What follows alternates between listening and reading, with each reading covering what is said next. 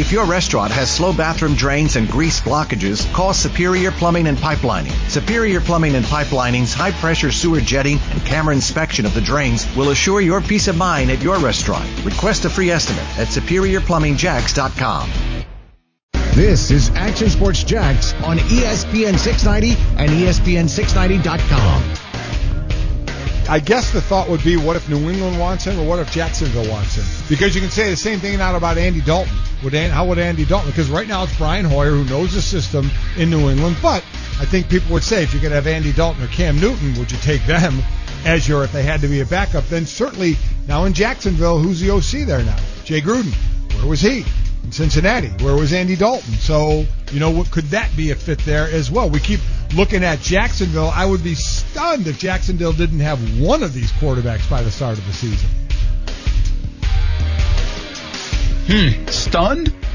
That was Mike Golick this morning. Not Action Sports Jacks, but on Golick and Wingo on ESPN 690, 6 a.m. until 10 a.m. every morning, Monday through Friday.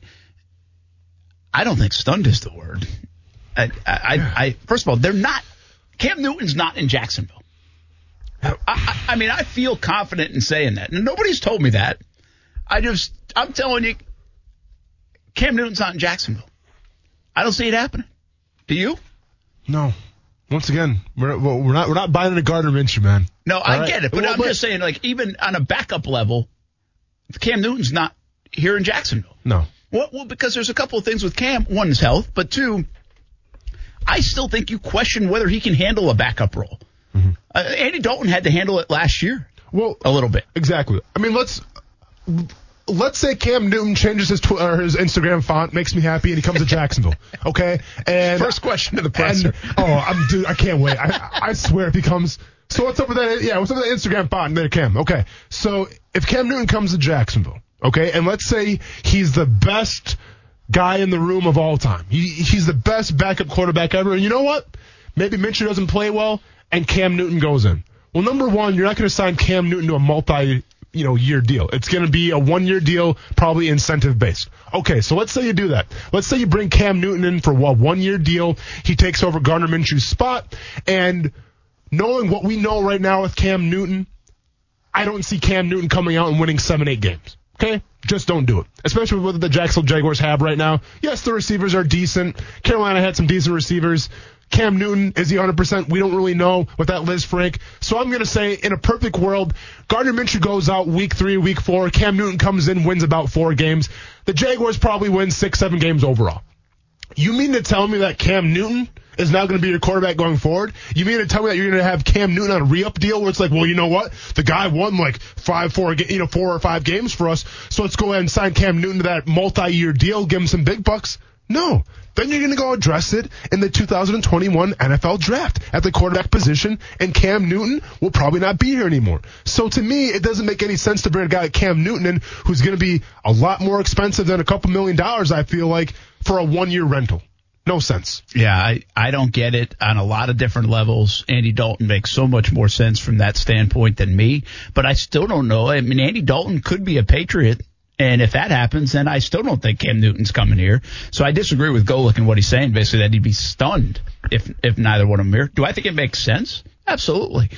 Do I think it happens? I don't know. Again, the dollars do come into play sooner or later, and the player gets the chance to also say where they want to go, right? Now, sooner or later, listen, there's a lot of guys out there. It'd be interesting to look. The quarterback's out there. The running back's out there. The resume's out there still in free agency. If you want to include Jadeveon Clowney as well, pretty strong. I mean, you could create a 33rd team in the NFL with what's out there in free agency and feel pretty good, for sure. At least based off, resumes. I mean, and keep in mind, if you're Cam Newton, do you want to come to Jacksonville? I guess it gives you a chance to showcase your skills. And I get that. But, to me, I can see Cam Newton not going to go on the Chargers anymore, right? Because they have their guy of the future in Herbert. But I can see, a Buffalo Bills, right? Where you have Josh Allen, you have Matt Barkley as a backup. Well, to me, Cam Newton has shades of Josh Allen-esque, I guess you would say, right? Where they're kind of that dual threat guy. You can kind of run the offense through them a little bit with their legs as well. So if you're the Buffalo Bills, want to get Cam Newton as a backup. McDermott, obviously. Exactly. I mean, that makes a lot more sense to me than the Jacksonville Jaguars. It does. That's a really good point. Yeah. I wasn't really thinking Buffalo with them, but I really thought about Cam that much. I haven't thought about Cam Newton that much because I don't think he's coming here. Yeah. And the other thing, here's the thing. If you were going to get Cam Newton, and quite frankly, even if you were going to get Andy Dalton for a role that you thought was bigger than a backup, to me, you would have done that already. Because you want to go into the draft kind of knowing what you have. Now, you're building this roster and all that. That's the other thing. Look at the names on the roster. Look at the ages on the roster. Look at the history on the roster. Tell me where Cam Newton makes any sense on what the Jaguars have done with every move they've made in the last 6 to 8 weeks. It doesn't. That's why he's off my mind. He's just not even on my radar. I mean, now, hey, Golick, I'll be stunned if Cam Newton ends up here. Not if he doesn't, but if he does. Brent's going to put a house on it. I mean, I will be stunned. Yeah. Now, Dalton, again, all those things make sense. I mean, the Dalton stuff makes a lot of sense. Money certainly will come into it. We're going to talk more about the Minshew stuff because you hit on something. You hit on a nerve that I actually was thinking about, too, so I'm glad you brought up with the more Minshew-related. Okay. But before we do that, I feel like we got to get to Telvin Smith here a little bit on a Thursday. And the story broke during our show. Yesterday, we were kind of dancing around it a little bit until the official news came out, and later in the show it did. We had John Phillips on to explain a little bit about it. What happened after our show between last night and now? Two things: he was released, $50,000 bond, so he's no longer in jail, and now the whole legal procedures start to take place in terms of trials, or could you get to a settlement at some point? I would assume all those kind of things, right? Did you see who the bounty guy was that bailed him out? No, I think that was somebody fake? Just guessed. I think that was just fake. Yeah. Okay. I think saw it. Well, I will say this: what they said there, that wasn't on Twitter, wasn't matching what said in the paperwork. Gotcha. That I saw go through the emails. Okay. Now maybe there's more to it. I don't know the bonds folks in Jacksonville, so I haven't had to experience that yet. So knock on wood. Knock on wood. Yeah. But here's to stay on serious about the Telvin Smith stuff. The police report, like Action News Jacks was able to obtain, and CBS 47, Fox 30, which, by the way, is on right now, 4 o'clock show, and then you can catch it at 5 as well. And also, I think we had on WOKV 104.5 earlier today, and it goes into detail about the case. Mm-hmm. That's what happens in this situation. And so it's not a good situation, by the way, for Telvin Smith. Obviously, criminal activity, sexual activity, with certain minors is the actual label of the situation. They met at a shopping center, back in like August of last year. They went back to his house, had sexual relationships as well. And even at one point in time, there was like money exchanged from Telvin Smith to this underage girl. So those are some of the details without getting into all the details. I think you can probably by now go find all of the details if you really feel the need to. That's the case. I mean, he's not in a good situation here. And obviously, I think you have to have respect and thoughts, too, for the victim in this case as well. And where does it go? Well, we would just be guessing, and I'm not going to do that from here. The one thought that crossed my mind is this is a guy who gave up football last year. And, again, I think it's worth mentioning. I mean, he had really, I bring up $10 million last year. I think he had close to $30 million on his entire deal that he was basically walking away from. Now, could he have come back and grabbed the back end of that? Maybe. But there were no signs of Telvin Smith playing football. Even this year, nothing. I mean, there are no signs. He was going to sit out this year, too. So if he was going to come out of retirement, it would probably be in 2021 if this stuff didn't even happen. And who knows what happens with his legal situation from here. But this is what crossed my mind. The date of this activity was August 31st, the evening of August 31st into September 1st. If he does not stop playing football, he's in a hotel and training camp. Mm-hmm. Or maybe they would have been out by then, but you get my point. He's in a football season. And somebody did say to me, time and money, not a very good formula, for most people. Mm-hmm. And I'm not saying this stuff doesn't happen if Telvin Smith didn't retire. But it did strike me to say, wow, it's happened like right at the start of what would have been a football season for Telvin Smith. Listen, I'm not going to sit here and go on a rant asking for sympathy, or I'm not going to put out a sob story about, you know, like how people should feel bad for football players, because they really shouldn't, right? You're playing a game, and you make a lot of money for it. That's awesome. You know, a lot of people would trade that for anything. But when I say that, when players walk away from the game, and keep in mind, when you walk away from the game, Brent, you're walking away from a game since you were in high school. Everything is structured, okay? You be here at a certain time. You show up at a certain time. You do things a certain way.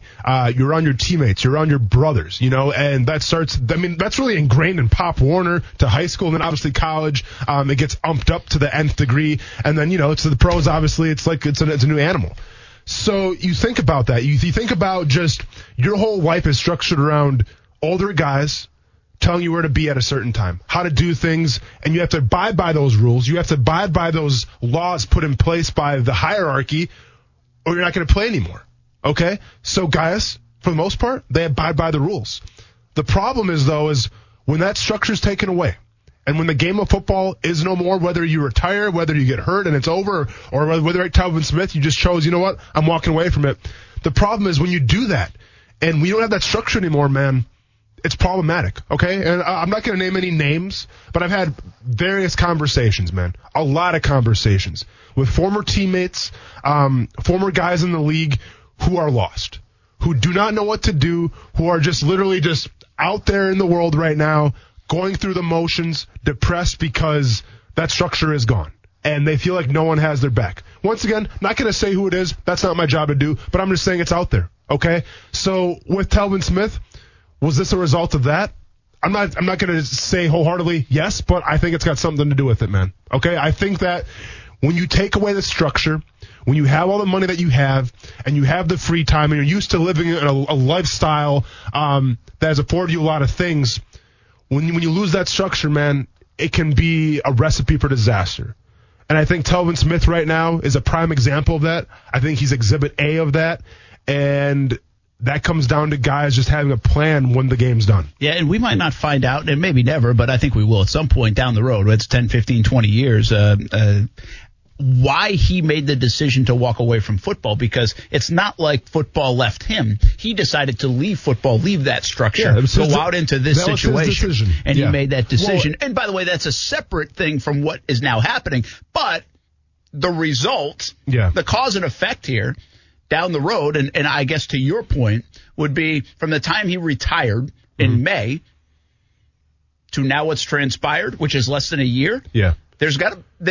I wouldn't be shocked if there's a little cause and effect in how that happens. Of course, and once again, not asking for sympathy whatsoever. No, he doesn't deserve sympathy. No, but for anybody. You know, the NFL players, we all sign up for this, you know, and we're lucky to have that job for as long as we can. But like you said, he chose to walk away, Brent, all right? 9 times out of 10, you don't leave the league on your own terms. 9 times out of 10, you have an old coach that tells you, you know what? You're too old, you can't play anymore, and you got to accept that, all right? So guys don't have a plan after because they don't ever see it coming.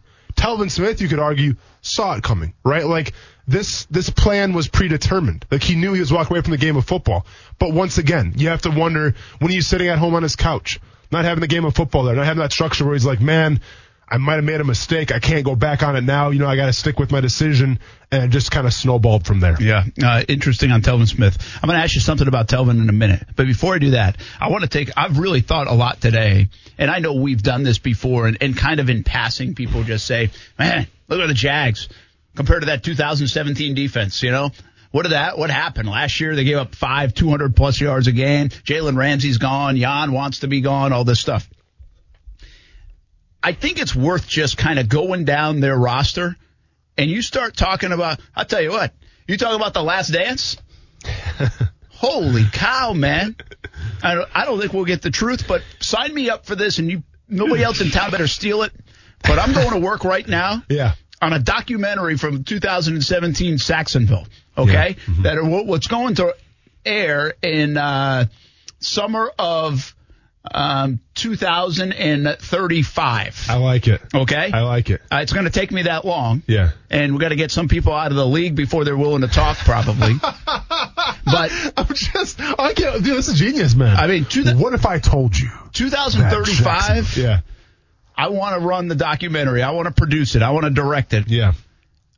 On 2017 Saxonville and what happened. Mm-hmm. And by the way, it's not all bad stories. But here we are in 2020. Yannick Ngakoue, we know what's played out the last 6 months, and who knows where it's going, but we kind of know where it's headed in terms of his career in Jacksonville. Certainly doesn't look like long term. He'll have at least some stories to tell in that documentary. Yeah. Avery Jones, fine. The longest tenured Jag. He's seen it all. Mm-hmm. That's his role in the documentary. Yeah. Malik Jackson, listen, they got some years, good years out of Malik Jackson. Always a character, good player, and now off to Philadelphia. And I hope he gets healthy because last year he was not. Yeah. Calais Campbell will go down as one of the all-time greats in Jaguars history. But do you think he gets Ring of Honor? Yeah, I don't know. I mean, We'll see. I would hope so, but I don't know if you can in 3 years. There'll be some critics to that. Sure. But, okay. I'm the most biased guy when it comes to Calais Campbell. Telvin Smith. Retires out of the blue, and now this, and who knows what's next. Mm-hmm. Again, as we look down, as I'm telling this story in 15 years, what is what to make of Telvin Smith? I mean, who knows what else happens to Telvin Smith down the road, and who knows if he's sitting in jail somewhere based off of this incident alone. Paul Posluszny retired, and that was after the 17th season that he retired. Miles Jack got a second deal out of it, but still hasn't lived up to everything. And keep in mind, in 17, when he played in that postseason, he made some huge plays. It wasn't just Miles Jack wasn't down. I thought that was the blossoming of a superstar guy here in Jacksonville. Hasn't done it yet. Got another contract. Has a chance to really excel this year. Now that they've put him in the right spot, we'll see where his career goes. Jalen Ramsey, enough said. One of the true characters, but one of the great players on that 17 defense. Has one of the great soap operas of the entire 2019 season, one of the great soap operas we've ever seen here in Jacksonville, and now is with another team, but thanks for the 3 draft picks. Mm-hmm. A.J. Boye, really nothing to say, kind of, at least in this context, other than now gone elsewhere, which happens. Tayshaun Gibson just got cut by Houston, but might be on the downside. People don't want to pay him $5 million a year anymore. Barry Church. Very interesting in Barry Church is that it went fast for Church. Keep in mind in 2017, he was a big part of it. Mm-hmm. 2018, halfway through the year, they were like, nope, he's slow and old. And then the whole London thing happened where I still kind of, and hopefully rightfully so, feel a little bit for Barry Church because I think he took the brunt of that and the heat of that. And he was the face of that. And I don't think he needed to be or should have been. But that will be part of the story. Yeah, I know, for sure. For sure. In 2035. Yep. I tell you, it's an unbelievable documentary we could have here on this team. Who else could you bring up? There are other players, right? I'm just trying to picture like Brent doing this whole thing, man. Marcel Darius. Yeah. Darius, again, comes over in the trade. He's a huge addition to that team. And by the way, he had some accusations against him in the last couple of years did not materialize into anything, but he did have some accusations. No longer with the team. In terms of on the football field, an unsung hero for the Jacksonville Jaguars. Absolutely, in 17. And no longer with the team. Aaron Colvin goes into free agency off a big year and really just doesn't get it done. His career is kind of now just flattened out. Yeah. I think it's with the Redskins, right? I'm pretty sure. I think so. And Dante Fowler. Yeah. And Fowler and all the escapades of Fowler, really. The dynamic in that locker room with Jan, on the practice field, the stuff off the field, then traded to the Rams, and now with Atlanta, right? Mm-hmm. Correct. I guess I forgot to bring that up with Atlanta when we were talking about them the other day. I keep forgetting Fowler has gone there. Mm-hmm. And who knows what happens with Fowler's career. Maybe it's about to take off and blossom. And who would have thunk it? Really, the guy that was probably, for lack of a better term, labeled like the class clown of that group, right? Kind of the forgotten member. He might have a chance after all this to be one of the stars of the group. Yeah. He might. Now, we'll see where his career goes. Yeah. But he might. Mm-hmm.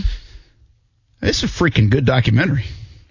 I mean, that's the 2017 team. What if I told you that the biggest turnover didn't happen on the field, but on the roster? ESPN 30 for 30, Saxonville. Listen, it's there, and you just got to give it some time, and will the stories ever come out? But, I don't know if it would be as entertaining across the board, but people remember that 17 defense nationally. That wasn't just a Jacksonville thing. They made waves nationally. Yeah. Now, would it garner the interest? Would people in New England care about it? Nah, maybe not. Mm-hmm. But around here, again, if I'm still working for this, in this business, in this place in 2035, sign me up for doing a documentary on that group, because it is, it was one heck of a team that now has turned into a lot of different ways. And that brings me to something I want to ask. I think this is overplayed. One of the triggers of 2017 season that left for 2018 and changed a little bit of that dynamic, and I don't want to dismiss it. I know it changed the dynamic. But I think it's a little overplayed at how much it changed the dynamic. And you can tell me if I'm wrong. Posluszny retires and Mercedes Lewis gets released and he ends up in Green Bay. There's a lot of people that say, especially with the Puz situation, we know with Telvin, because of the retirement and how much Puz meant to him, we know Miles Jack was following Puz around like a little puppy, you know, in a good way. I mean that in a good way, like kind of learning how to do it as a young pup, if you will. Young pup.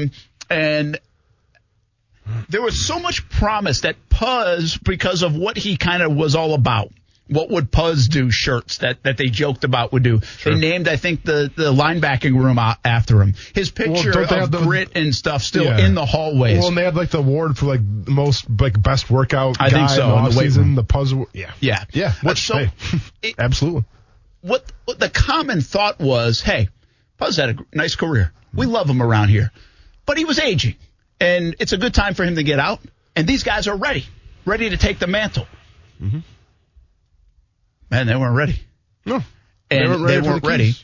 And I think the overvalued part of it is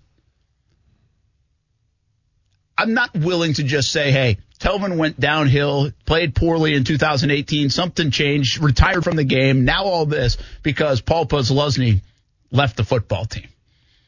I think that's a little overplayed. I mean, do I think he impacted the team? Yes, but that might be giving him a little bit too much credit. Miles Jack, has he really matured into what you wanted him to be? Has it happened fast enough? No, he's still got a chance, but it hasn't happened fast enough. Was that because Posluszny was no longer there? I mean, what are your feelings on that part of it, the Posluszny influence? By the way, I'm not trying to blame him for any of this. I just wonder how much one guy can influence a room with this young talent in there that, quite frankly, has not lived up to what we thought it might be since he left. Listen, I've talked about it before, and you can go about building a culture and building a locker room two ways. You can say you have the guys in the locker room to be successful going forward. You have the leaders, you have the pillars, and if you're a coach, you let them kind of, I guess, dictate themselves, right? Like they kind of run the locker room. If you're the coach, you oversee it, but overall you don't have to worry about it. Or if you're a coach and you see, you know what, we don't really have the guys that are in place right now. We lost some of our leaders, and we're a young team. We're not mature enough. I have to spearhead this thing. I have to make sure that, you know, we're minding our P's and Q's and we're being on point. Then it's the coach's job to be the leader. It's the coach's job to have the influence in the locker room. In my opinion, what happened was guys like Mercedes Lewis, guys like Puz, guys like Darryl Smith, all those guys. I mean, you can name, you know, and you lost some of the guys from the 2017 team as well, but you lost a lot of leaders. And you essentially, if you're Doug Marrone, you thought, or whoever the front office was, you thought, you know what? Even though we lost these leaders, these next guys coming up, they can handle it, right? They've been groomed, they've been conditioned, and we'll be okay. Well, essentially what you did was you gave the keys to your cherished Porsche to a bunch of teenagers, and the teenagers crashed the car, okay? Because they weren't ready. You thought they were, but they weren't. And it's simple as that, and that's kind of why I think, you know, we're at the situation right now. Yeah, it's a good description of it. It's amazing. By the way, part of my documentary, I think, as you look back on it, will be that. Because people won't admit it or talk about it right now, but I do think in 10, 12, 15 years, we'll be like, man, listen, that did change the dynamic. I mean, they gave captaincy to Telvin Smith. Telvin Smith changed. Telvin Smith went kind of in front of cameras, fooling us a little bit, but he changed. And part of the changing was he became, you know, Jalen Ramsey. I'll give you a quick little small change for Telvin Smith. Mm-hmm. Telvin Smith, the first couple years, he was like a go-to guy in the locker room. He's like, all right, you know, on a Wednesday or Thursday when you go to the locker room after a game, he's a guy. He's a great, fun talker, smile, right? Put it always didn't get mad at anybody, but, you know, he's just a good, fun to listen to. Mm-hmm. I thought it was tremendous to listen to in a press conference. And you'd go to him. And, you know, what happens in a locker room is, like, I might go to him, and then a couple other TV cameras come around, but then a different wave of reporters come or radio guys. I mean, there might be 15, 20 people in there. But, like, Calais, during the media session, would essentially talk for 40 minutes out of the 45 minutes because different waves of people came. Mm-hmm. You know, and it's not always ideal for the player because they might have to go eat or do some other things. Well, Jalen Ramsey talked once a week. That's usually a quarterback thing or a veteran who's really built up a lot of respect thing, right? Mm-hmm. Quarterbacks sure talk once a week. A guy like Calais Campbell could have said, I'm only talking once a week, and that would have been fine. Jalen said, I'm talking once a week on Thursdays. Leonard Fournette, I'm talking once a week on Thursdays. Mm-hmm. Well, from 17 to 18, 17, Telvin Smith wasn't like that. Telvin Smith, you could talk whenever. In 18, he became the once-a-week guy. Mm-hmm. He became the one guy that you pull over to the center of the room and you talk to him there. He wasn't having fun anymore. But just that even a little bit was like, man, are you kidding? This guy would talk to the wall for the first 3 years he was in the league. And now all of a sudden, I'm the guy. I'm the captain. I'm this. I'll hold court. And so I'm not necessarily saying there's anything wrong with it. I'm just telling you that's a small little change, even in Telvin Smith, that I remember from that time, kind of like, really? Like, we can't get you until tomorrow? Like, yeah, what's going on? This is not you. This is a little bit different. The leaders that you had, that you thought were the leaders going forward, it's simple. They weren't having fun anymore, and the culture showed that it wasn't a pleasant place to be. And if that's how your leaders feel, then all the other players are going to feel. Simple as that. It trickles down. So I just think Telvin Smith, like I said yesterday, I think he was a guy that just wasn't having fun with the game of football anymore, whether that was more of a front office thing, a culture thing, or a coach, whatever it was, wasn't having fun anymore. And like you said, he didn't do the interviews that much. I think that's a direct correlation of that. Yeah, and by the way, there's more change from Telvin Smith than that. Mm-hmm. You know, there is a lot of belief that he became one of the ringleaders in there for the problems in the locker room in 2018. You know, I think Leonard Fournette has been listed as one of those guys. There are others, but Telvin Smith, who was wearing the C at that time, was one of those guys. Yeah. You know, the thing about Telvin that bothered me a little bit in 2018 was he had asked for it. He's like, I want to be the leader of this team. I want to be known as that guy. I want to be this. Well, then he turns around and he's not really acting it that way in the locker room. You know, he's almost becoming the guy that is causing maybe some of the issues, the internal problems in that locker room that became so highly publicized. That's the issue, though, right? Where you can't have appointed leaders, you can't have captains who rebel and are like, well, this isn't fun, this isn't great, right? Because captains, essentially, they have to be company men, right? Like Jalen Ramsey was never a captain. Do you know why? Because Jalen Ramsey was never a company man. No, I say that with all due respect. I don't mean that. But he admitted in a that. No, for sure. But I don't mean that in a bad way. I just mean that if you are a captain of a football team, you have to like what's going on. Yeah. You have to see a vision, and you have to go along with that. Telvin Smith didn't like the vision. Telvin Smith didn't like the culture. Telvin Smith, whatever, didn't like the locker room. So when you have your leaders thinking like that, of course it's going to implode. But yeah. Of course. Yeah, the thing I would say, though, and what your point is on, but Jalen Ramsey, at least I give him a lot of credit with this. He said, I don't want to be the leader. I don't want to wear the C. I'm not that guy. He knew who he was. The difference is Telvin, when Puz retired, said, I want to be the guy. I'm your next Puz. Yeah. I want rally around me. Well, then he didn't really lead by example at times, which became a bigger issue in at least the 2018 season. And to me, it just showed change. Yeah. I don't know what changed in the young player. It just changed. Listen, money? Was it strictly the deal? He got a lot of money. I'm just going to say it like this, man. Telvin Smith loved the game of football, right? He wanted to be the captain. He became the captain. All of a sudden, it seemed like he won't be the captain anymore. He won't be part of that locker room. The thing changed. Well, what changed? I think his ability to have fun playing the game of football. With that being said, then, it was the culture. He wasn't a fan of the culture. It turned his back on him, and he rebelled because of it, and the team suffered for it. Well, in the summer of 2035, make sure you watch my documentary, because we could find out that maybe Posluszny's retirement did impact more than people want to admit. It doesn't seem to make sense, but it might have, especially for that young linebacking core. Wow, what a turn for Telvin Smith. We come back. You defended Gardner Minshew. I loved it. More Minshew talk next on ESPN 690.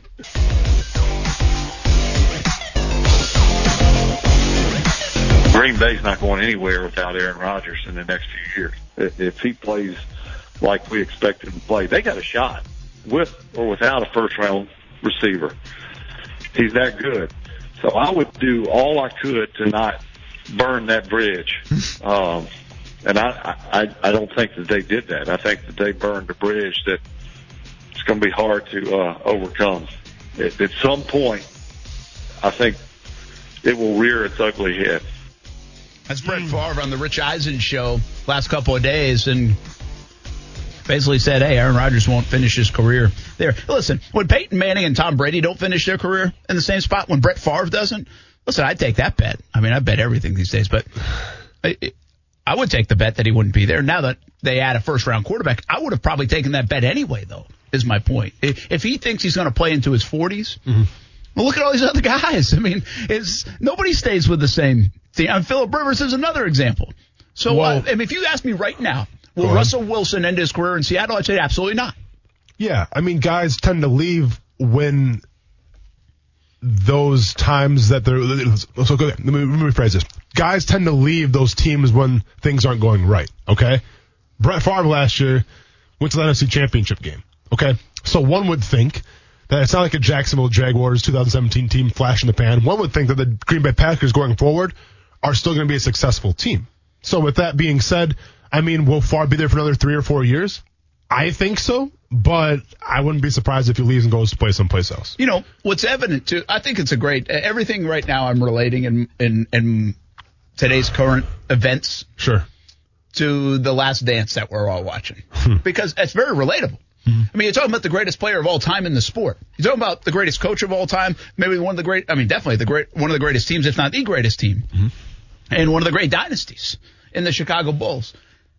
And what it shows me is even at the start, from Colangelo to Krause to others, Jordan always had angst about some of the moves they made. He was never always happy. He was scoring 38 points a game and not necessarily loved the franchise, loved everything going on. The bottom line is that's what happens. And, you know, obviously the Doug Collins, you know, firing, didn't like it at the time. Yeah. Phil Jackson.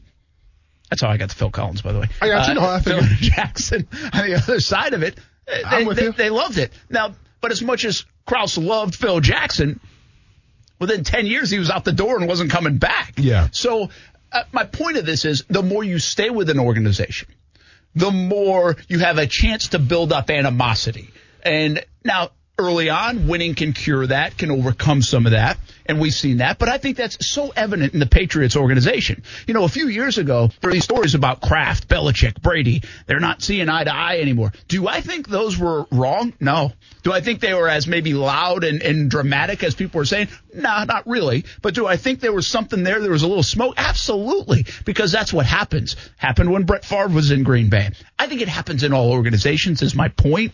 It's how much can you put up with? How much are you winning? How old are you and willing to move on? And is it the right thing to move on? And that's what we'll eventually get to with Aaron Rodgers. He'll get tired of it, and he'll say, I want out. They'll get tired of him and say, we're not willing to give you a 5-year deal. We're only going to give you a 2-year deal. Whatever it might be, we'll turn the page. So I think Brett Favre will be right.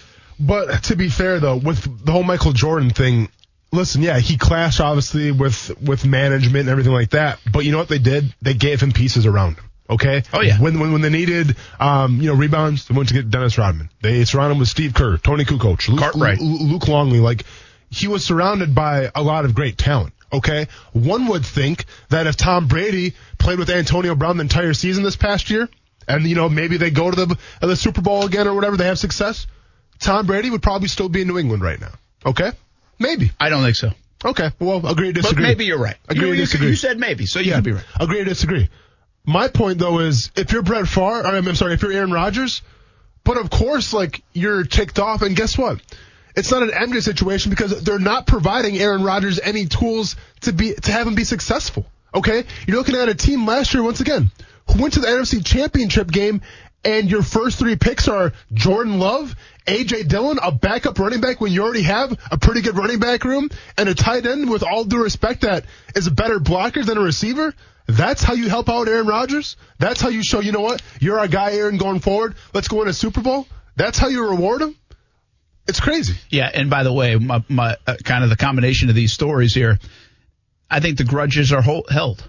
You know, I think the animosity is tough to overcome. Yeah. You've got to really win big to squash the animosity. Keep in mind, Patriots had some of those animosity-type things come out a few years ago, that article I'm referring to, and then they won the Super Bowl a year later or whatever it was. Well, that squashes a lot of things. The reason why, at least my interpretation, that Brady is no longer there is that they just didn't believe in him enough to give him a longer-term deal. And every time they gave him a 2-year deal instead or whatever deal instead, and they wouldn't believe him that he thought he could still play football at a high level. And I think that's what built a lot of the animosity with Brady and everyone else. It comes down to taking care of your players. It comes down to taking care of your stars. Michael Jordan, they took care of him. Yes, you didn't agree with some of the things, but guess what? They gave you players to be successful. Tom Brady, those laundry list of players eventually ran out. Like, you had Randy Moss for a while. Like I said, they brought in Antonio Brown for a bit. I mean, they try to make it work, but at the end of the day, Brent, he didn't really have the talent around him to be successful.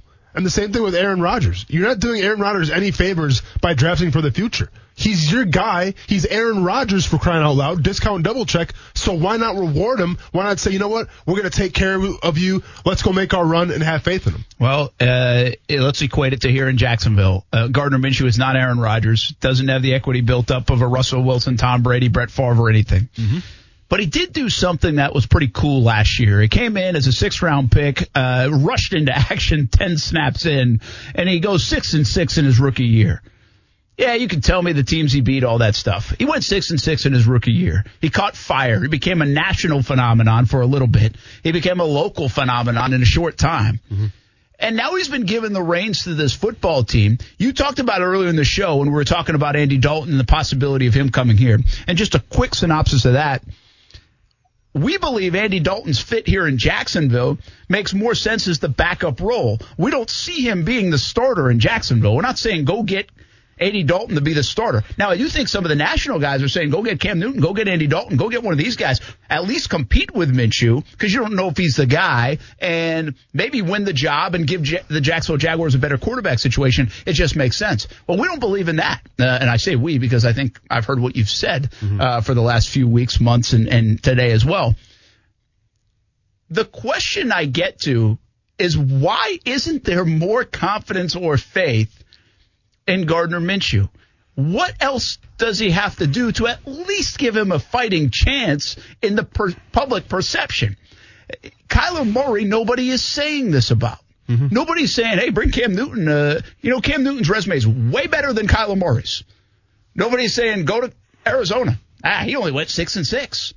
That's all he did with Arizona. Yeah. Nobody's saying this about Daniel Jones. Nobody's saying the Giants are better off bringing in Dalton, who went to 3 Pro Bowls, Cam Newton, Jameis Winston, no rumors. Daniel Jones, no, top 10 pick, he's fine. Drew Lock, they just put a whole bunch of weapons. And you know what they said? Let's see what Drew Lock's got. And they said, let's see what Drew Lock's got. And everybody's okay with it. He went 3-1. Mm-hmm. He played 4 games.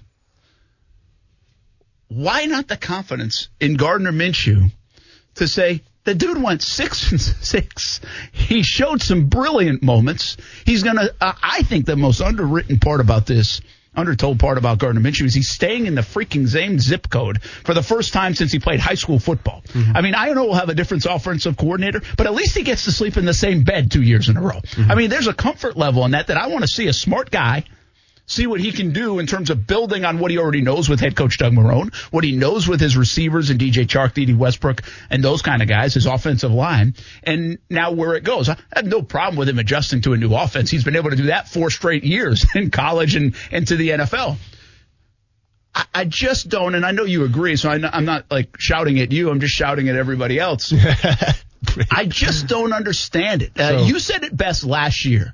You know, you really did. One of the first ones I heard say it like this is that if he was drafted anywhere in the first round or even the second round, nobody would talk like this. Nobody would say it. Mm-hmm.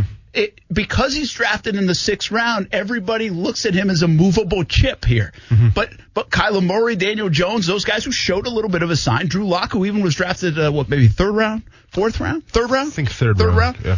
He's not a movable chip. No. He's okay. Dwayne Haskins is sitting pretty. And guess what? And he had a horrible season. Yeah, and I mean, I think if you ask naturally, I think people might say Minshew will be better than Haskins. Mm-hmm. So I don't know if he fits exactly in this category, but he is getting another shot. But Haskins was a first rounder, so he's getting a shot. So you said it best. I mean, it must strictly be that. It must be because he was picked in the sixth round. Yeah. What else could it be? So here we go. Okay. And we asked the question, where does this animosity, where does this disbelief in Gardner Minshew come from? Okay, well, let's first analyze it from the national level. The national level doesn't follow the Jacksonville Jaguars. No. Okay? If you're watching the draft... They're lazy on that front. Yes. If you're watching the draft, you go to commercial. And one of the cons, I think, one of the negatives of Gardner Minshew from a national perspective is also what kind of hurts him, I think, from a local perspective. We'll get to that in a second. But one of the negatives that hurts Gardner Minshew from a national perspective, I really think, and it's crazy to say, it's that he's being himself. It hurts Gardner Minshew when the national media celebrates him more for the bandana, for the mustache, for the jean shorts, as opposed to what he's actually doing on the field. He's a cute story. Of course. It's cool to have Uncle Rico, you know, and him throwing the football, and I'm sure that gets fantastic ratings. But, hey, how about we celebrate the guy's won 6 games in his rookie year? How about we celebrate that his numbers are not too shabby. They're some of the best rookie numbers of the past season. Why don't we celebrate that? But you don't, because you don't follow the Jacksonville Jaguars. All you see is the shiny thing, which is Gardner Minshew, and you see the shininess be, oh, look, he's this folk guy. He's really cool. I mean, he goes on these RV trips and everything like that. Cool. Hype that up. That's good viewership. Sounds good. But you don't ever give the guy props for what he does in the football field. So that's the national media's problem, okay? I feel like he's Jeremy Lin in that sense. Yeah, pretty much, man. Right? It's an excellent comparison where everyone wants to come along for the ride, and you want to celebrate the ride, but you're not appreciating what the ride actually is, okay? Yeah. The ride is what the fact that... Exactly. The ride is the fact that he could be a starting quarterback for years to come, but you want to celebrate jean shorts and bandanas and all that stuff. So then that brings me to the local part of it, okay? And I'm talking to Jacksonville Jaguars fans here in this city and all around the world. I'm talking to people who actually follow the team, who know what's going on, okay? One of the problems, I think, once again, is the fact that people paint Gardner Minshew kind of like they did Blake Bortles, where it's like, well, off the field, look what he's doing. This guy's crazy, man. Like, once again, he's taking the RV trips. Look at what he's wearing here. Look at this Instagram video. This guy's crazy. But then you don't give him props for what he's done on the field. Like, you think he's like this kind of cartoon guy, but then you don't give him props for when he should deserve it. And listen, I'm not trying to call it all the Jaguars fans around here, because there's a lot of great Jaguars fans, but sometimes I think people that go against Gardner Minshew, you always want to be miserable. You guys enjoy going 6-10 every single season. You guys enjoy complaining about the organization, complaining about the product on the field. You actually don't want to see him be successful, because that's the only reason why I can think of that you're trying to go against Gardner Minshew right now, man. I don't know if Gardner Minshew is going to be the guy going forward. Brent, you don't know either. Literally nobody does. All I know is what his teammates say about him, what his coaches say about him, and what my eyes tell me from what I've seen on the field. And what my eyes tell me is they can be a special player. What his teammates tell me, he's a dog on the field. And what the coaches tell me, he's a guy going forward. If I put those three things together, I think it's going to be something special. Now, once again, we'll see, but here's the fact. You might as well cheer for him. You might as well get behind the guy, because one of two things are going to happen this season. He's going to be successful, he's going to prove the doubters wrong, and he's going to be your quarterback going forward, or he's going to struggle, he's going to lose games, and then, you know what? The experiment's over. Then go get your first-round guy with their draft capital. Simple as that. It's literally, you're in a win-win situation right now if you're a Jaguars fan. You're in a win-win situation for the quarterback position, the most important part of a football team, and people won't give the guy a chance. What am I missing? Like, how can you justify it? And once again, I'm not trying to call it Jaguars fans or anything, man, but I swear some of y'all that's like being miserable. Some of y'all that want to have success. Some of y'all that want to see a guy actually shine more than, you know, well, yeah, he's got the bandana, he has the jean shorts. Talk about what he does on the field, man. Yeah, listen, I couldn't have said it any better. It might have been your finest day on the radio here today when it comes to Gardner Minshew. I will piggyback on what you just said. Here's another reason to embrace this, because really for the first time in a long time, the Jags are fortunate in a sense. They might have found a guy they stumbled on, one with personality, good for the business side, and also that can win football games and you can have fun watching it. They're about to change the offense for this guy, in my opinion, with Jay Gruden. And so you might have the guy. Still not sure, but you have an opportunity, given the fact this roster and the situation here in Jacksonville, to learn if he's the guy, to give him ample time to know if he's the guy. And you know what? Here's the best part of the situation. Just to piggyback off what you said, if he's not the guy, you still have a chance to get one of the best guys in the following draft to be the guy. Of course. So it really is a fortuitous situation, in a sense, for the Jacksonville Jaguars, because they might have it. And they can hold that draft capital and build around him even more next year. If he's not it, well, they get to couple all those picks up, move up and get Trevor Lawrence or get your guy Justin Fields or whoever you rank, but get your next guy. And it's almost for once in this organization's history, it's like the timing is actually pretty good. Like it's not a bad situation to be in. Now, are you going to the Super Bowl here this year? Probably not. I get it. But the situation is really not a bad one for Shad Khan, fans, and everybody else to be in here in 2020. I mean, yeah, it's as simple as that, man. Like, let's just see what the kid's got, all right? Let's see if he is the guy. Let's see if the defense can actually play and have his back a little bit. Let's see DJ Chark in another year. Let's see if D.D. Westbrook's going to be the guy going forward. Like, be excited, Jaguars. Like, listen, I understand right now everyone's saying, oh, Jaguars, you know, 2 wins, 3 win season. And you know what? That might not be out of the realm of possibilities. That's another argument for another day. But right now, sitting as a Jaguars fan, man, just be excited for Gardner Minshew. Because guess what? He's going to show if he's the guy or not. And if he's not, then the backup plan's already in place. Don't be so miserable all the time. Damn. Now, listen, the Jags have given those fans plenty of reason to be miserable. Exactly. But why not be excited for once in your life about the quarterback position, man? Hey, look, it started this week. That's why I said they'll have a better record than the Patriots and not a top 5 pick. I don't look at them as being as bad as everybody thinks because I have a little faith in Minshew. I think it's going to be a fun season watching him play. He showed us a bit of that. Why can't I believe in that? You could, too. When we come back, some news, sports coming back, and also more events getting canceled next on ESPN 690. If your restaurant has slow bathroom drains and grease blockages, call Superior Plumbing and Pipelining. Superior Plumbing and Pipelining's high-pressure sewer jetting and camera inspection of the drains will assure your peace of mind at your restaurant. Request a free estimate at SuperiorPlumbingJacks.com.